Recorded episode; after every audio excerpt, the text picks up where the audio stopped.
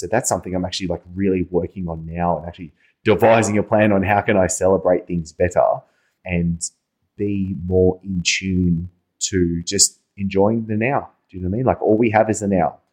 The history is gone and the future, like tomorrow will never come. So all we have is the present.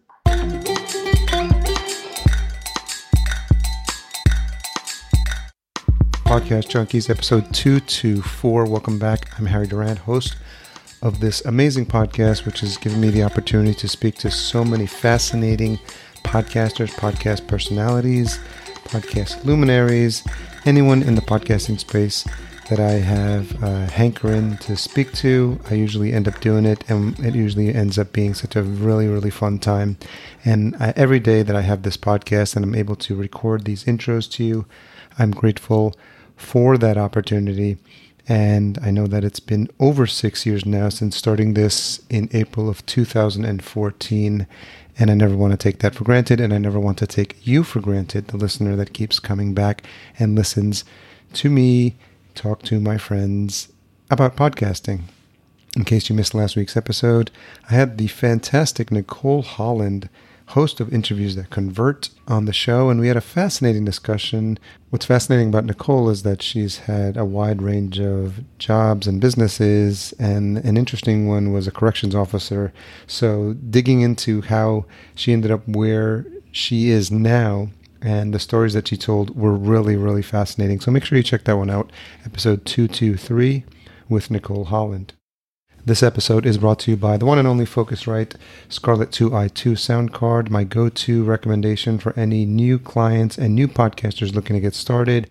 Step one, get a fantastic dynamic microphone like the Samson Q2U. Step two, get a super reliable, super clean sounding sound card like the Focusrite Scarlett 2i2. Your guests will thank you. See their complete line at podcastjunkies.com/Focusrite. This week I speak to my friend, my mate, Chris Dufay. Chris and I are in the same mastermind, Black Belt, which you've heard me reference before. It's one of my coaches going back about a year into after I started Podcast Junkies, maybe a little after. So late 2014, early 2015. So it's crazy how long that's been as well. And Chris is someone that I met about a year and a half or maybe 2 years ago in Black Belt. He actually lives in Bali. And he's a really fit dude. It's one of the first things you notice about him.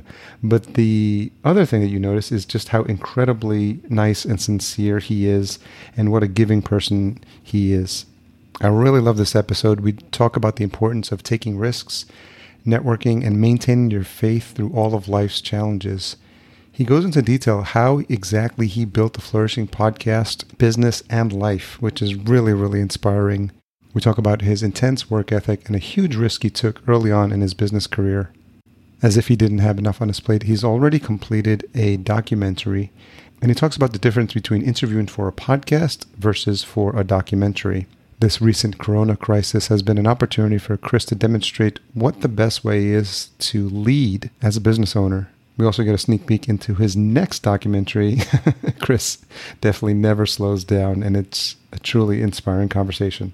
This episode is brought to you by the Vertical Farming Podcast. It's the latest production from Fullcast. You can find more information at verticalfarmingpodcast.com. It's a very insightful series where I speak to CEOs, visionaries, and founders of the exciting vertical farming movement. And I'm learning a lot along the way and excited to share these stories with you. So it's the latest project from Fullcast. If you want help with your authority building show, book a free call at fullcast.co/chat15. Stay tuned to the end of the episode where I reveal this week's retention hashtag. But let's get moving with Chris. Chris Dufay, host of The Chris Dufay Show. Welcome to Podcast Junkies. Thank you, brother. I'm highly creative, as you can see from my podcast name. So it's dude, I'm super pumped to sit down and chat with you, Harry. The more I can chat with you, the happier I am.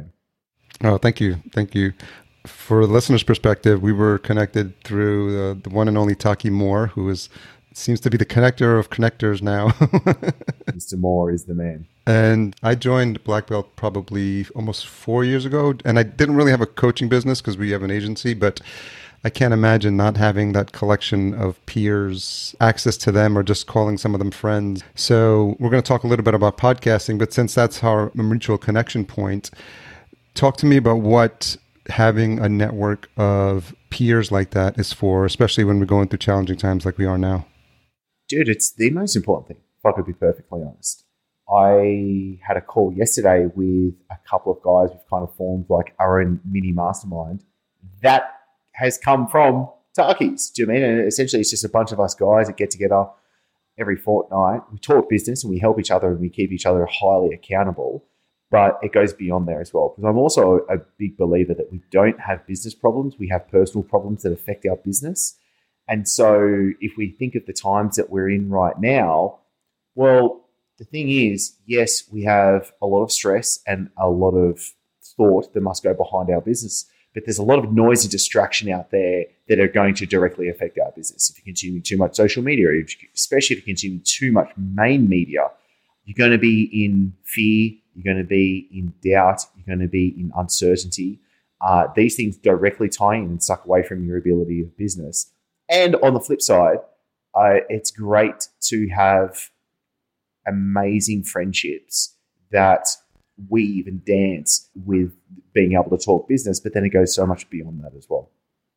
Do you remember what it was like when you didn't have access to a network like this? Yes, it was absolutely bollocks. No fun at all. So a little bit of like backstory, because I totally understand with what you're saying with this then. So I was a personal trainer since 18 in Sydney. I moved to Dubai after 8 years of running my business there.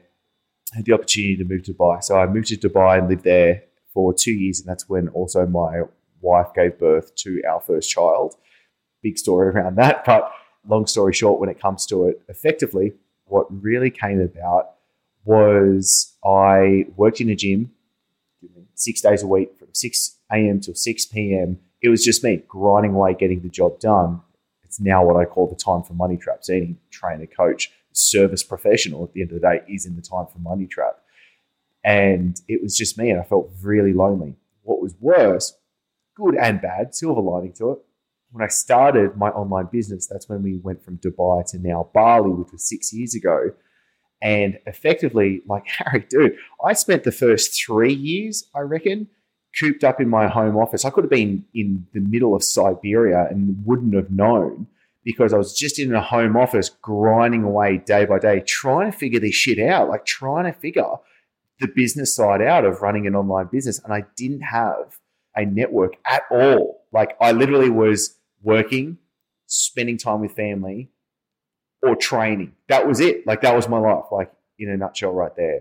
And so it really sucks. And I felt really lonely. And I know I think depression is a strong word to use. So I don't know if I would say that, but I dipped in and out of being very low because I was so lonely. So you said you were grinding. Like, where does that mindset, where does that come from? Is that something you were taught by your family? Is that something self-taught, or who's the inspiration for that work ethic? I've always been the type of person where I was like, look, if you tell me what to do, I'll run through walls and I'll make that happen. Like, I had the science of achievement down. Like, I could just work and I could get it done. If anyone else listening right now doing vibes with that, you also know that there's a limit. There's a limit to how much you can actually push. There's a limit to how much freedom you can have to it. There's a limit to how much you can actually achieve through that format of just doing. And that's the consciousness level of just doing. So I burnt out a couple of times, and it was only until recently, if I could be really honest, dude, again, there's a silver lining to it, but it comes from a feeling of unworthiness, because to this day, I struggle with feeling worthy for what I've achieved. Like, I legitimately right now, like, I am grateful every single day. I'm like, I have an amazing life. Like, and I said this like a couple of days ago to someone. Someone was like, how's everything going? And obviously, at the time of recording, we're in the throes of coronavirus. And I go, I know that the sky is falling for so many people around the world right now. People are losing their lives, and that's bad. But I've got to be honest, I'm loving life right now. I'm in a beautiful home. We're in Bali. It's super chilled. I have great food delivered to me every single day. I'm happy, I'm healthy, my three daughters are happy and healthy, my wife is happy and healthy, my business is growing. Yeah, I'm probably working a little bit too much, but that's 100% my fault, and because I'm probably feeling unworthy at the same time because I can't chill out. But I felt a little bit guilty when I was feeling it and thinking it and saying it. And so it has a curse because I can overdo it at the end of the day. So yes, I can get stuff done, and that's how I've been able to accomplish the things. But I really suck, if I could be honest, Harry, on rewarding myself or celebrating those accomplishments. So that's something I'm actually really working on now, and actually devising a plan on how can I celebrate things better and be more in tune to just enjoying the now. Do you know what I mean? All we have is the now. The history is gone, and the future, tomorrow will never come. So all we have is the present. Do you remember how far back you can go to think about this, little Chris? Was it always just as far back as you can remember, just driven, either whether it's on the playing field or in the classroom? Is that something that you feel like you were kind of born that way? So, I was always very athletic as a kid. I also had what I would call an eating disorder when I was a teenager as well, and I was really overweight, which is what drove me to become a personal trainer, because I was really overweight and I learned to lose the weight, and therefore I wanted to help others go through that transformation. So I became a personal trainer. Then I ran a really shitty personal training business. Then I learned to run a better business. So therefore, I help people with their businesses now. And now I've gone through another evolution where now I'm really happy with my life and lifestyle. So I'm helping people be able to take that next evolutionary step as well. If I could be really honest when coming to your question, it's something I'm really trying to dive into now. I do talk therapy and breath work once a week, and we dive into that sort of stuff as well, trying to see how far back it goes. I've not been able to palpate and say, that's what happened to cause this, but it could be something. And that's where it's it goes really deep. And I've got to be perfectly honest. My parents had me when they were 17 years old. So really young parents, and they're amazing. We have great relationships, and I love them. Just they're awesome. I remember being at my dad's 21st birthday, right? It's wow. So it's cool, and I think there was something behind there where I felt I don't know. It's almost to the point of maybe they sacrificed so much for me, and therefore I've got some feeling of unworthiness that sits behind for some. Yeah, I can't palpate it. I'm just being brutally honest and transparent now. I've been dude, this is the shit that's coming up, and I don't know. But also at the same time, there's a part of me that says it's kind of the feeding of the two wolves. Do you know what I mean? It's which wolf are you going to feed? Do you feed the good wolf or the bad wolf? And whichever wolf you feed is the one that's going to win. So rather than thinking about the negatives, that's where I'm I want to look at the positive and how can I feed that wolf at the end of the day. And how did you end up in Dubai? So I was a personal trainer in Sydney. I had a great personal training business. I had a team of personal trainers working for me. People grind their way out. I was starting to not love where I was seeing my career because I was just working around the clock. I was just I will work the hell out of it. And I had a full book of clients and everything like that.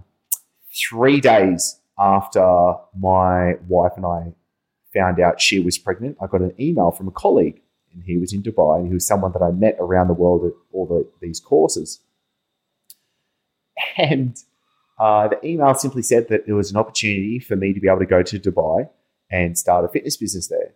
So I took that opportunity, and when my wife was 6 months pregnant with our first child, I sold my house, my car, gave my business away, and I got on a plane to go from Sydney to Dubai.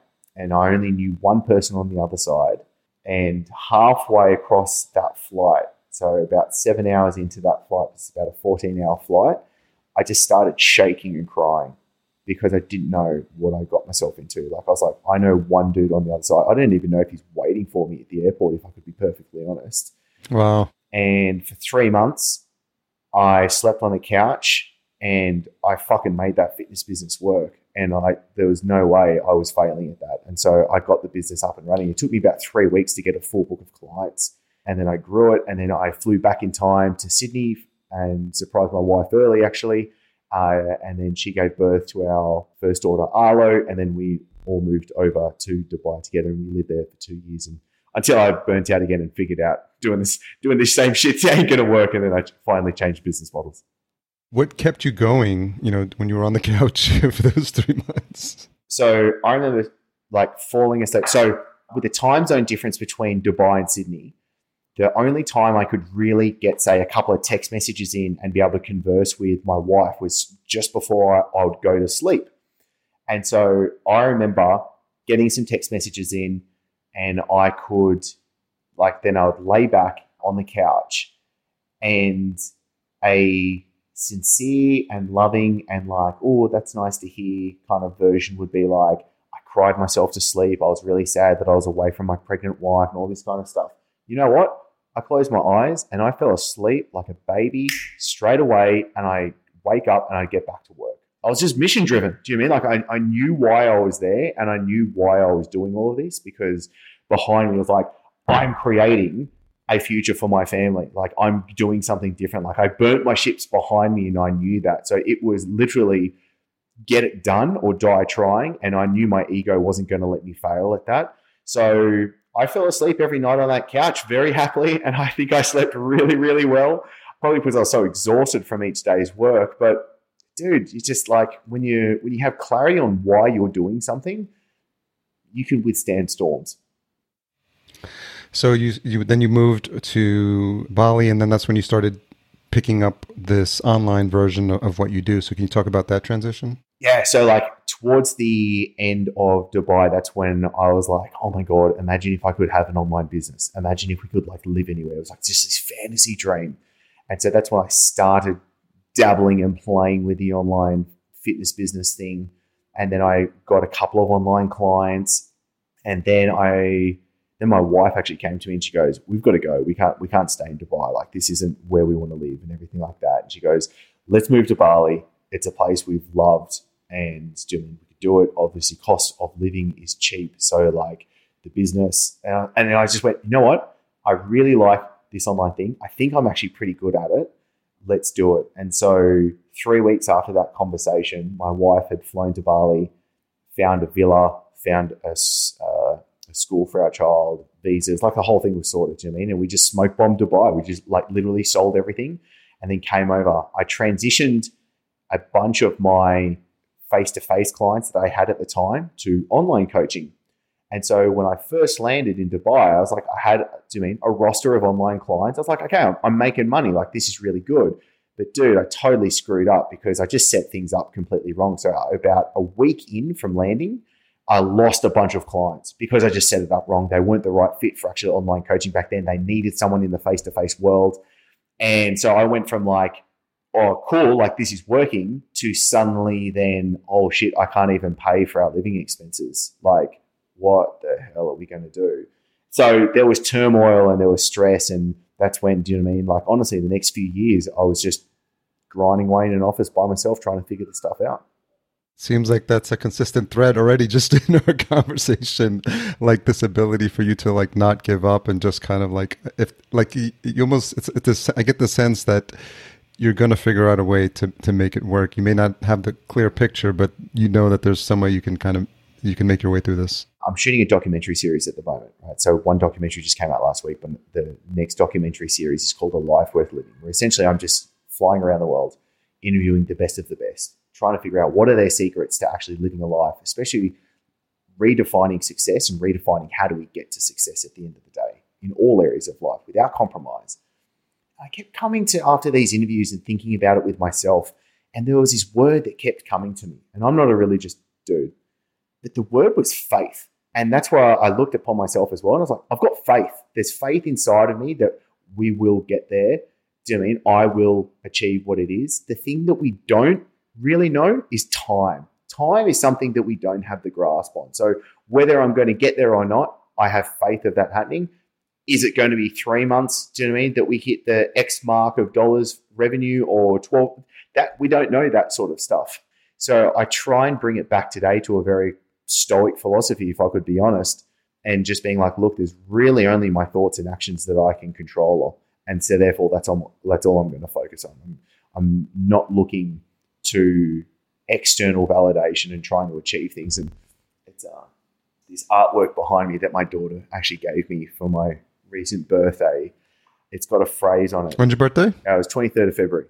It's just a phrase, and she wrote it on there, and it's probably the one thing I've cherished the most, like physical thing, other than my actual children, but materialistically.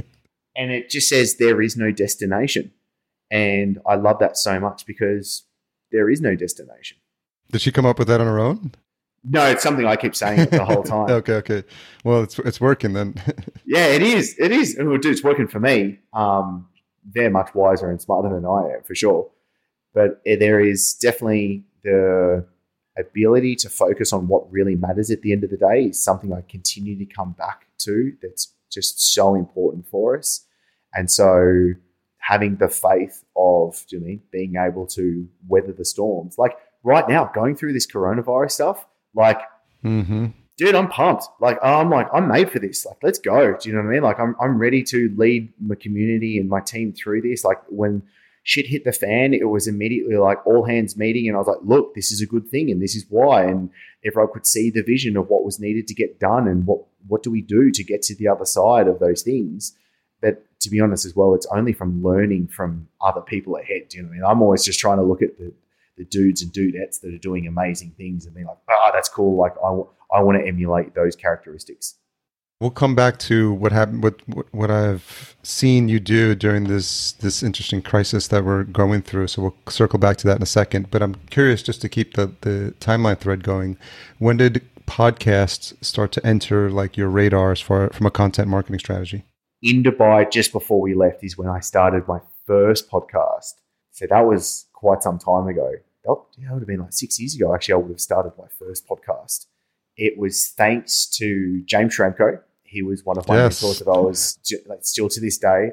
Funny story. It's because of James that I know Taki. Same here. So I followed James's stuff.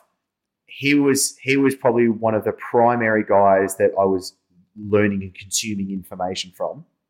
Then I went to James's event that I saw Taki speak at.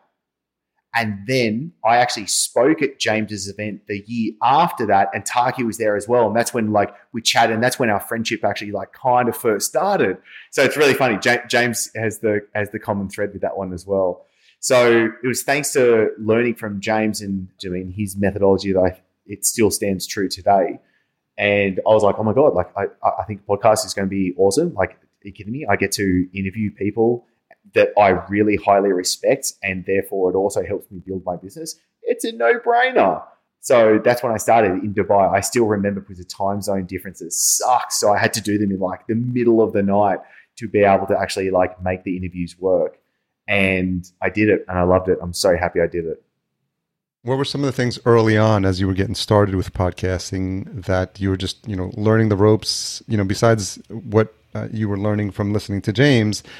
I'm just curious about just how you got started, maybe tech wise or what the content was, or how you were thinking about organizing those first early episodes. Yeah, dude, it was shit. It was so crap. Like, it was, like, you definitely would not want to listen to it. It'd be like running nails down a chalkboard would be more pleasant than listening to me back then.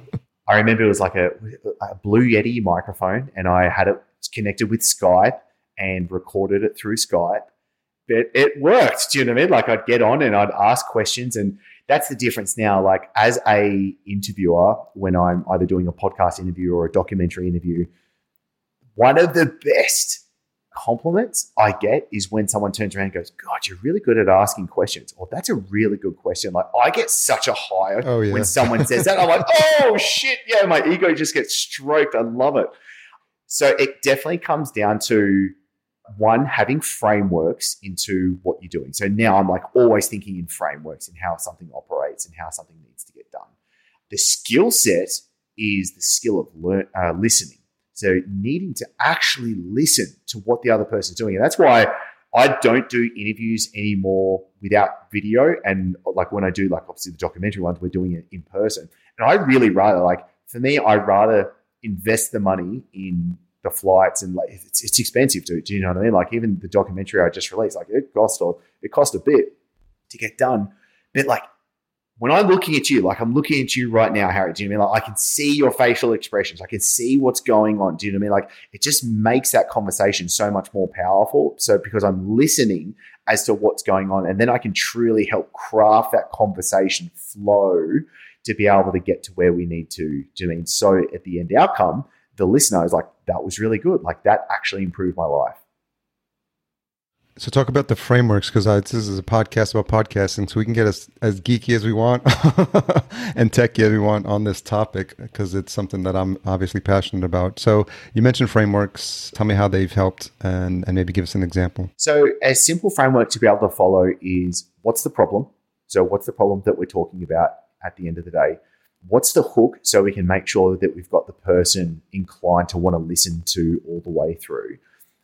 Then we talk about story, and essentially the story needs to take, I like taking them through doing the hero's journey. And so especially part of doing the documentaries is I really dived in deep learning script writing, and then really learning the hero's journey, what do those steps need to look like. So what does the ordinary world look like before you started out? What was the call to action? What was the meeting of the mentor? Do you know what I mean? Like what was the aha moment? What was that time where you like shit hit the fan at the end of the day and you're like, oh my God, I don't know if this can work. Like when you learn a hero's journey story, like it's every story's done from Star Wars to the Bible. Like it's all the exact same Joseph framework. Campbell, yeah. Yeah, totally. And so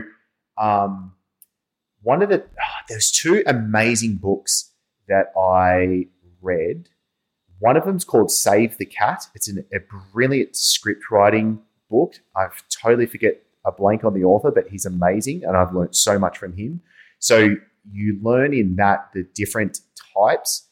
So like my last documentary, it was technically a golden fleece hero's journey, right? So there's different types of what goes on. I'm totally forgetting the second book's name. It actually wasn't a book. It was a recording of a script writing seminar that was just amazing. But like, so what I did was when you look at it, I actually can overlay, say, a webinar, like a selling webinar with a script, and you can actually overlay the two of them. Like, you know, if you have two like see-through pieces of paper and you have it written, you can actually do it together where you put it over the top. And I was like, oh my God, I see the power of what I can do with film now. And it's amazing. So yeah, after doing what's a problem, what's a hook, what's a story, take them through a hero's journey at the end of the day. When you're teaching, you need to be able to look at like doing, if it goes wrong, what happens? If it goes good, what happens? And then what's the wrap up? What's the call to action? How have you found that framework has improved the quality of your interviews? Oh, tremendously, because I am now able to pull out of my guests what I need to. Like we all know when you have interviews, it's like milking a stone. Do you know what I mean? You're like, oh, Jesus Christ. Like, come on, give me some juice, brother.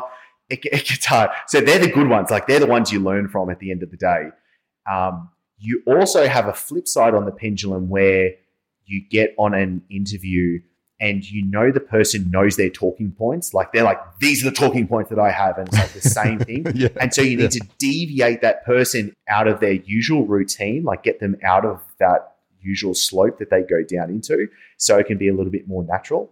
And if I could be honest, like one of the most important things I just feel like people don't do their homework. Like learn about your person before you're actually going to talk to them, and really like know something interesting. So especially you can start the conversation with something that's going to open them up. Like if you can start a conversation that will get the person to go, oh, like shit, this dude's actually really switched on and he really knows about me. And like, this isn't going to be the same usual podcast. Like, for example, we've all heard the podcast where it's like someone's releasing a book and then it's just like, tell me about chapter 2, tell me about chapter 6. And it's just like, yeah, it's just like, oh, bang my head against the wall, dude. Like, this is no fun. So being able to dive in a little bit deeper, I find really interesting, because then you get really cool conversations. And that's the thing for me, the podcast and the documentary, the whole thing, is I want to have cool conversations with cool people. That's it. I think that's the coolest thing ever. Like that's what lights me up. And if I could do that for the rest of my life, I won. Do you mean? Like that's winning for me. So I want to design my life around that. When did you think about changing the name of the show And what was the reasoning behind that? Oh, dude, I've gone through like 4 or 5 iterations, if I could be perfectly honest. It started out as, I don't even know what it started out. Maybe it was Ask the Pro when I first started it out. Then I had like a business-specific podcast, and I had a fitness-specific podcast. And then I went through, and that's when recently I went, it was maybe 15 months ago, maybe not even, maybe a bit over 12 months ago, I started the Chris Dufay Show simply because I wanted something that would stay with me as I evolve. Because what I found was I started a podcast and it was very niche specific, which has merits, do you know what I mean? Like, which is important. But then as I grew as a person, I didn't want to talk about the same old shit that I was doing before. I wanted to have the conversations that I want to have. And so that's why I called it the Chris Dufay Show. So essentially it comes with me as I evolve and go through. So then I can have people talking from doing in-depth business stuff to health and fitness to psychedelics to all sorts of things, do you know what I mean? Because they're the things that I want to talk about that interest me. How have you noticed, as the caliber of the guests has improved, how has it affected you having to rise to that occasion to be a host to a higher caliber guest? For now, I don't feel like I get rattled where I'd get rattled before. Like, oh my God, I'm about to talk to I remember ages ago, I interviewed Jordan Harbinger. And it was funny because I told him, because I actually interviewed for the documentary series not that long ago. And I was with him. And I go, oh, Jordan, like, I got to say, thank you so much. I really appreciate it that you took the time for me to be able to interview you back then when I was just starting. And now when people reach out to me, I'm not like, unless shit's like super busy, I'm not the kind of dude to be like, how many listeners do you have? Because I remember back to when Jordan gave me a leg up. Do you know what I mean? Like, and I said to him, I was like, I appreciate that, brother. And I want to extend that favor onto others and pass that on as well. So when I get like a higher caliber person, I think it's just the same for me. Like, I come into everyone the same. Like, even like I want to treat everyone evenly. So even if someone isn't some rocket superstar, I'm going to put the exact same amount of effort in for them. That makes sense. And so when did you then start to get, you had the podcasting down, and then of course, taking it to the next level, you start getting the documentary itch. Like, where does that come from? Okay. This is a good question. So it was only about a year ago that I was obsessed with the notion of, isn't it interesting how we all tell ourselves the story that we're being? Like, right now, you're acting, I'm acting, the listeners are acting. Like, we're all acting out this story that we're telling ourselves. And every day you wake up and you tell yourself that story. But that story can be changed. And I just found it very interesting. And it was, I actually went out and a mutual friend connected me with one of his friends. And this guy was amazing, James. He's a filmmaker, does incredible work. And I had the thought, and I went, oh, imagine being a filmmaker. Like, imagine producing films and putting that out into the world. Wouldn't that be interesting? And I had the thought, I could never do that. And I saw the thought go across my head. Do you know what I mean? And I went, fuck yeah. I grabbed it. I was like, no, that's a limiting belief that I have just told myself. Like, I have fabricated that story myself. That's bullshit. Do you know what I mean? Like, what, I'm not a film. So then I was like, no, I want to do it. Like, this is something I really want to do. I don't know how the hell I'm going to do it. I don't know what I'm doing. I still don't know what I'm doing. And I immediately just started I started laying the bricks, and I was like, okay, what am I going to do? I had to think about it. I hired a film crew. And then it was like a month later, we were in LA doing our first round of shooting of interviews. And I love it. Like, and there was like, I remember doing the first interview, and the film crew was there setting up and getting everything ready. I was 2 guests that were there, Mill and Nick, amazing. They're actually good friends of mine, thank God, because they were just really nice to me. And one, I think it was the sound guy. The sound guy turns around and goes, so who's the producer? And I'm like, I am. He goes, who's the director? Yeah, that's me too. He's like, who's the writer? And I was like, no, I guess I'll take that role as well. So I had no idea what I was doing, dude. And so that's where I've just learned it. And I think that's a part of what I really enjoy is evolving, doing that. Something I really, really enjoy is being able to evolve and grow and get better and do new things. And that's where I was like, look, Danny, I love podcasts, and podcasts are very important, but the thought that I also had was there's a lot of competition in it. So where can I go where there's less competition? Do you know what I mean? And that's where I thought, well, it takes higher. And that's the thing. So specifically with the documentary that I just released, it's about fitness business. So gym owners, personal trainers, health coaches, it's essentially showing them what they need to be able to do today to be able to grow a thriving business. And for me, it was just being able to learn how do I actually produce a film, because I want to continue doing this for the unforeseeable future because I had such a good time doing it. So I just wanted to make sure that all right, I wanted to do something different. I'm really enjoying it. And it was a similar skill set. So I enjoy doing the podcast because it's sitting there and interviewing. Now I'm just adding in layers of complexity and other skills that I need to be able to learn. So it was building on top of each other, because the great thing is all of the interviews that I just did for the documentary, dude, they're coming out as podcast episodes. Do you know what I mean? I've got tons of episodes in the library ready to rock because I've already put the grunt work in on the front end. And so just take the listener through the two documentaries the one you completed and the one you're working on. What are the names? So the first one that we just released last week that you can go to fitprodocumentary.com. It's called The Business of Fitness. So for gym owners, personal trainers, health coaches, how to grow a thriving business, you'll see exactly what you need to do, especially in today's climate. The next documentaries I'm actually going to be doing a series is called A Life Worth Living. So that's where I'm going to be interviewing and really kind of peeling back the onion on how do we redefine success today, and then how do we actually redefine how do we get to that success as well, because I found myself with the whole money thing as success and materialistic things as success a bunch of bullshit at the end of the day, especially now I can get to see behind a lot of the facade of what's going on. And I was just I see too many people compromising. Why does a guy make so much money but then lose his relationships with his family? Or why does someone build their career but gain weight and lose their health? There's compromises going down here. And I was I don't like compromises. And so I wanted to look at, well, how do we actually work around this? And so therefore this documentary series is coming to life. How many have you shot already? 25 so far. Whoa. So I literally wish I probably should still be in LA now doing the shooting because I had a trip booked, but that I had to cancel that. So I want to actually release 2 episodes, or what I'm going to call 2 volumes of A Life Worth Living this year. Obviously, this depends now on when I can actually start flying and doing everything like that. But I know I'll be able to get 2 out. It'll be a lot faster from what I can do moving forward. Now I've actually done one before. Yeah, so essentially each volume is actually peeling back one area of life.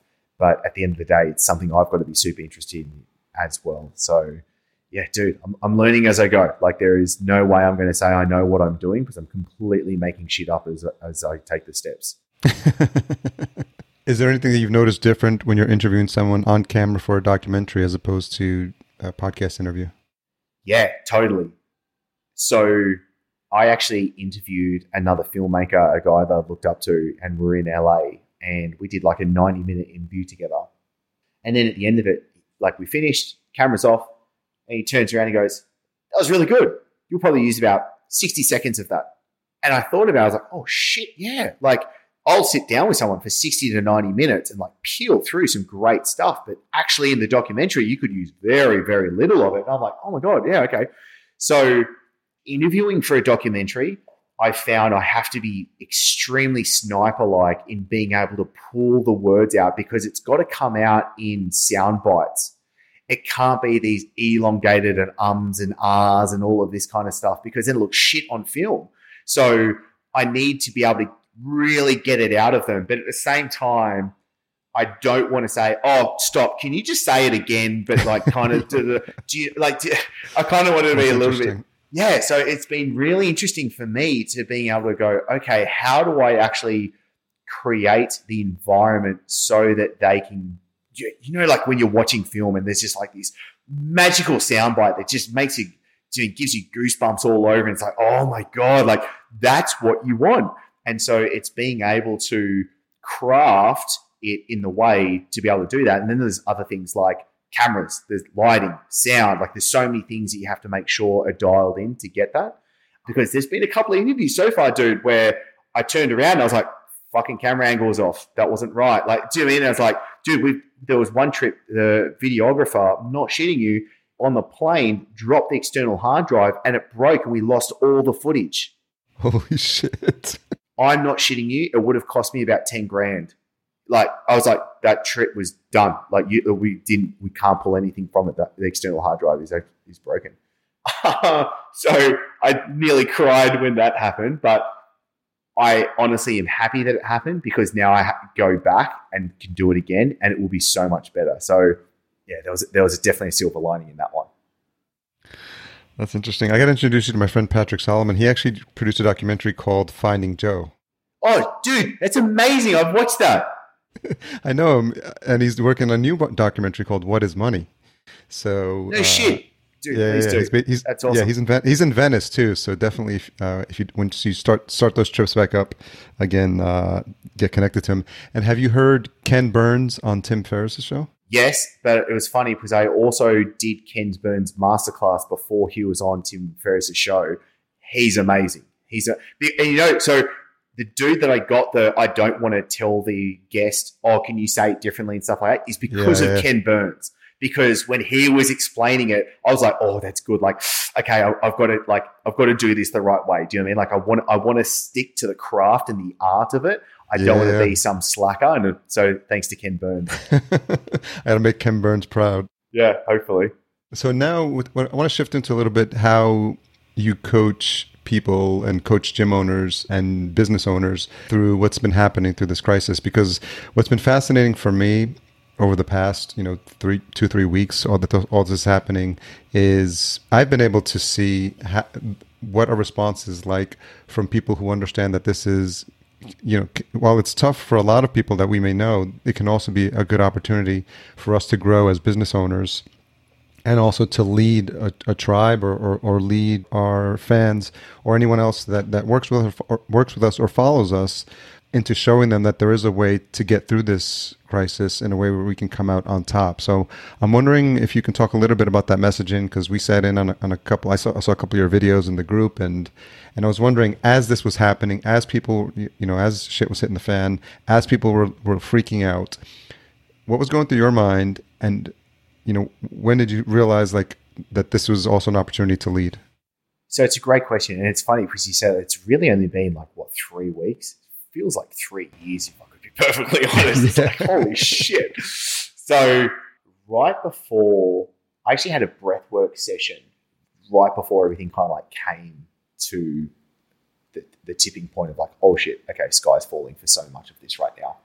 And I walked out of the breathwork session and I just had this clarity. And I was just like, okay, I've got to cancel my client event that I had booked in Venice, California. I had to cancel all the interviews that I had booked for the actual documentary series. I had to cancel the video. I had to do so much stuff. And I had complete clarity and calm about getting it done. I was just in the zone. Looking back into it, I was like, holy shit, that's crazy. I just knew what I had to do, how I needed to do it. And then I sat down and I had to firstly, I called an all-hands meeting for my team. So we all got on a call. And it was, look, this is a great opportunity for us right now, which it genuinely is, because so with what I do for gym owners, personal trainers, health coaches is I show them and teach them and give them what they need so they can build a thriving online business. So with everything that's actually happening, I've got the golden ticket for fitness professionals to actually build a great business. This isn't a pulling the stuff out of my ass and trying to figure out something. No, this is what we do. We just need to be able to properly contextualize everything to what is happening today. So I pulled the all hands meeting for my team, walked them through this is a good opportunity. This is why. So everyone got off that call being oh my God, I had a couple of my coaches message me and go, dude, I was super stressed before that, but I feel so much better after that chat. And I was like, great, exactly right. Then I did the exact same for my members. And I go, this is a good opportunity for you because think about it. Everyone is now at home on their mobile devices, on their computers, needing health and fitness help. That's what you do. Do you know what I mean? So this is huge opportunity. So then it got them out of fear and lack and uncertainty to now being this is an opportunity that needs to be taken advantage of. Then I went through doing the actions of what do we need to do with operations of the business, marketing the business, sales and business, coaching the business. Like I went through the different departments to be able to really break that down on what it is that we needed to be able to do with it. And then from there, it was making sure that number one, especially going through all of this, it was, there was the other thing. There's the personal side of things. So we need to talk about this. There's the, how are you taking care of yourself physically and mentally and spiritually as you go through what's going on? So I'm not watching TV. Oh, we don't have a TV. I'm really limited by social media consumption. Like I just don't want to be consuming that side of stuff. And it was a case of how do I protect myself to then best show up for everyone, for me to be able to do this? Because I've got to be honest, like since that day that like everything happened, like I haven't taken the pedal off the metal. And even now I'm like, I need to take a couple of days off. Do you know, like I haven't taken time off yet. And I've been grinding hard. And I'm like, I can feel it. Like I was up since 3 a.m. this morning to be on someone else's podcast. And I've been grinding all the way through. It's 11 a.m. now that we're recording this. My day won't finish until 3 p.m. Then I'm going to go train. Then I can have family time. And it's like, it's full on. But I'm driven at the moment to make sure that I best show up and we can best serve everyone, because it's an interesting time, dude, because we can either look at this period that we're going through right now, and I think a lot of people are going to look back at it and be like, honestly, they didn't do what they needed to do and they really acted the wrong way. Some people are going to get through it to the other side, but like, do you mean there'll be some battle scars, but they would have gotten through it, but not with a huge positive. And then there's other people that are going to thrive on this. And so even if we look, economically as what's happening, there's a recession coming. If we're not have already started it right now, is that a bad thing? No, it's not a bad thing. Like it's simply money changing hands. Are you able to position yourself so the money changes to your hands at the end of the day? Then there was the other things, like we're in Bali right now. We're like, well, do we want to stay in Bali? Do we go back to Australia? Like where are we going to, like we just moved into our new villa that we just had finished getting renovated. Like there was all of these personal things that we needed to take care of as well. Like my girls, I've got 3 daughters, a 6, 4 and 11 month old. My 6-year-old and 4-year-old are downstairs homeschooling right now. It's just, there's a lot of cogs in the wheel that we have to take care of ourselves and to make sure that it's all working, because if one of the cogs stops working, then the entire machine falls apart. That's interesting. Yeah, I mean, it's been inspiring to see how many people in the group, yourself included, see this as the opportunity that it can be. And sometimes some people need that kick in the pants sometimes to realize that there is, especially people that may have not been through something like this before, I think, because there is a lot of opportunities to lead and there's people who need some of the services that we're providing as well. 100% for sure. The other thing I'd love to say to this as well is if someone is not thriving right now, and this is really bad, maybe you've lost your job, maybe your business is really starting to go down and under and all of these kind of things, don't look at other people and be like, oh my God, that person's business is thriving and kicking ass and 10Xing and all of this kind of stuff. Mm-hmm, mm-hmm. You've got to be very careful about how you compare yourself to others. And this is something I see a lot in the business world, a lot in the masterminds that we're all in, is looking at someone being like, for example, someone goes, oh, do you mean I just made $60,000 of sales today? Okay, cool bananas, but there's a couple of things we don't know. We don't know your profit margin. We don't know, do you mean, is it actually cash collected? We don't know, did that really happen? We don't know, is your relationship with your wife falling apart? We don't know, there's so many things that we don't know at the end of the day. And so that's why when it comes to success, in doing air quotes, a lot of people look at dollars because the scoreboard of business is dollars, and it's easy. It's very easy to use that scoreboard as dollars. But what about the scoreboard for all of the other areas of life? And that's where so many people just do not actually look at that, and you need to fix that. So good, so good. So well said. Thank you, brother. A couple of questions as we wrap up. What's something you've changed your mind about recently? Ooh, love this question. What is something I like to think a lot, if I could be honest. Like for me, I'm always questioning. No, my goals. I'll tell you what it is. My goals. It was only a few days ago. I said to myself, and then I shot some content and I said this to my team and members and stuff like that. I go, with everything going on in the world right now, this is an ideal time to question everything. Like question everything. And that's where I did it to myself first, because I always want to come from a place of like speaking gestalt rather than speaking from just advice. And that's where I want to be like, okay, like what is it that I actually want to achieve? So the first thing I did was I have to journal, because if I try and have a conversation with myself in my head, it just turns to shit, and I need to like write it out to have that conversation with myself. So the first thing was, what is it that I want to achieve in 2020? And I looked at my goals for this year and I go, things have clearly changed. So what is it that I want to achieve? Because we have to have a target to where we want to be able to go. So what are the things that I want to be able to do in 2020? And then it was like, well, what are my goals moving forward? What is it that I want to do? How is it that I want to live my life? Like, how is it that I looked at my day, my daily routine. I go, what is it that I want to do in my days now? And I just really peeled everything back looking at that. And then I continued to try and come back to that as well and be like, okay, look, my thoughts and my actions and my, especially goal-wise, internal goals are more important than external goals, because I can't, for example, the documentary. When I first was like, yeah, I'm going to shoot a documentary. I was like, I want to get a documentary and win a Sundance award, right? That's me being Dick Chris right now. And then I was like, okay, like after quite some time, many months, I was like, that's silly. Do you know what I mean? And I was really studying Stoic philosophy, and I was like, that's a goal that I can't have, because it's outside of what I can control. What I can control is, am I proud of what I produce and release into the world? And the night before I released the documentary, I asked myself, am I proud to release this to the world? And I was, and I am.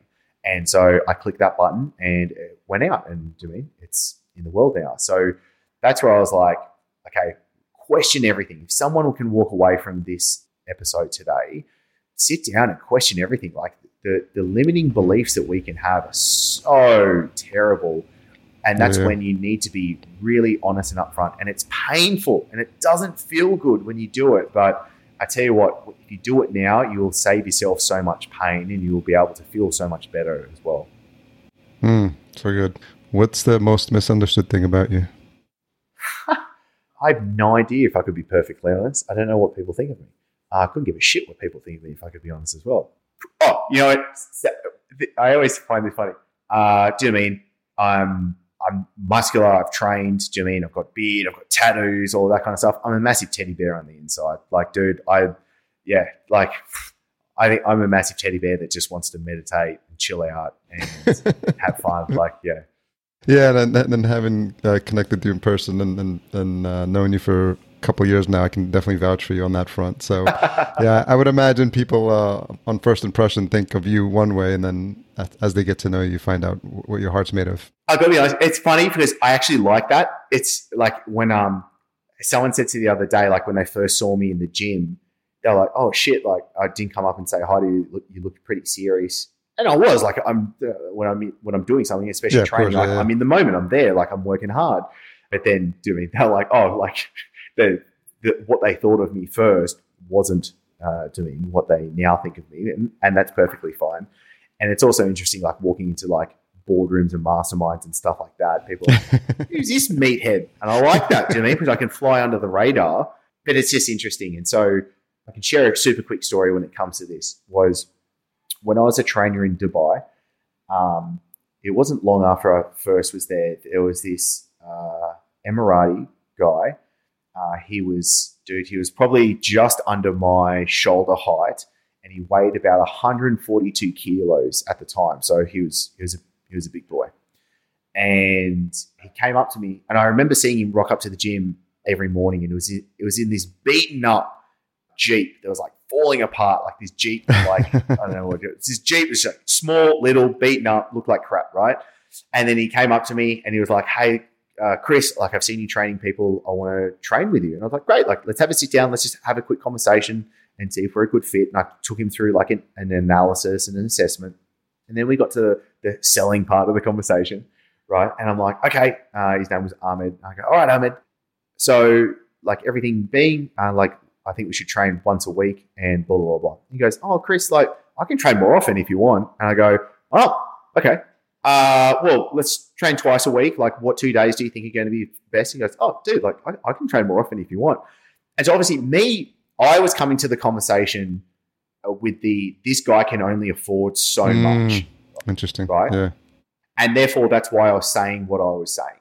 Anyway, it turns out he's a sheikh. He had more money than God, and he actually trained with me 4 days a week, double days. So it was actually eight sessions a week that this guy, he would rock up every week with his like wad of cash and give it to me for the 8 sessions every single week, right? And I remember that point because I judged him and I judged him wrongly.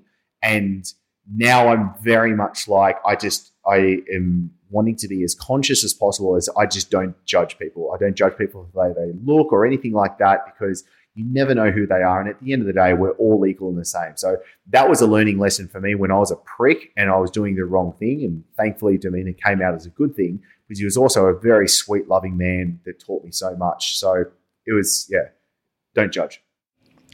Such an important lesson. Well, brother, I feel like I could add another hour to this just to dig into like the spirituality side and just kind of like go down that path. But we'll save that for a future conversation, because it feels like we're just starting to crack open, who is Chris Dufay? So this is the part one of that conversation. So I just want to say that it's been, a pleasure to like see you in action from afar, and even meeting you at the intensives and seeing how your mind works, your brain work, being inspired by your drive, by your motivation, by your desire to be a better person. That's contagious as hell. And it's something that's really, really inspiring. So I just want to congratulate you on the success you've had. And it's just, the listener can tell that it's because of who you are as a person, how you grew up, and just this desire to constantly want to be better is evident in everything that you do. Dude, thank you so much. I appreciate you, Harry, and it's always great chatting with you, brother. So, look, being able to share this, and for the listener right now, you've spent an hour with us, and I don't take that lightly at all. So I appreciate you spending the time with us. So where's the best place for folks to connect with you online? Easiest place to go would just go to the Chris Dufay Show podcast, wherever you listen to podcasts. And if you want to get the documentary, go to fitprodocumentary.com. Well, thanks again for your time, brother. Take care. Thank you, Harry. I really can't get over what a nice dude Chris is. And I said it at the beginning of the show, if you were to meet him, you'd probably be intimidated, but he is truly a teddy bear. And he's a kind-hearted soul, and he has such a dedication to his work, to his family, to his life, to always striving to get ahead. I just felt that as a consistent theme in our conversation, like he's always looking for the best way to perform at his optimum, at his best. And it's really a truly inspiring episode. I'd be interested to hear what your takeaways are. So as always, send me a note, send me an email. If anything specifically resonated with you, Harry at podcastjunkies.com. You can always tag us on Twitter, podcast_junkies, when you see the promos for the episodes. But grateful for this opportunity to get inspired and to learn some ideas about how businesses can cope during these times of crisis. This is not the first one, and by all means won't be the last one. So I think building up that resilience gene is always a good thing. Thanks again to our sponsor, Focusrite, makers of this Scarlett 2i2 sound card. Make sure you pick up the 3G latest generation and improve the quality of your podcast immediately. Intro and outro music composed by Cedar and Soil, my great friend George Abiana, who, little did he know, 6 years ago when he built that little ditty for me, would be the ongoing music and soundtrack for Podcast Junkies. Thank you, George. Check out his music at cedarsoil.com. Podcast production and marketing provided by Fullcast. Book a free call at fullcast.co/chat15 to see how we can help you launch, produce, and market your authority-building podcast. Stay tuned next week for my conversation with Henneke Watkins Porter. Interestingly enough, Henneke was one of the last few conversations I recorded prior to heading out to Podfest. So it's really interesting to think about pre-COVID and COVID conversations, and to be able to capture a moment in time when little did we know how much the life we knew would change in the span of a week or two. So her energy level is always high, and I know you won't be disappointed. If you made it this far, no doubt you're waiting for the retention hashtag. Let's go with Inspiring Chris for this episode. Inspiring Chris, one word, and you can tag me at podcast_junkies and Chris at Chris Dufay, ChrisDufey. As always, stay safe. Thank you for everything you do to spread the word about Podcast Junkies and to support the show. I'm truly appreciative. Have a fantastic day.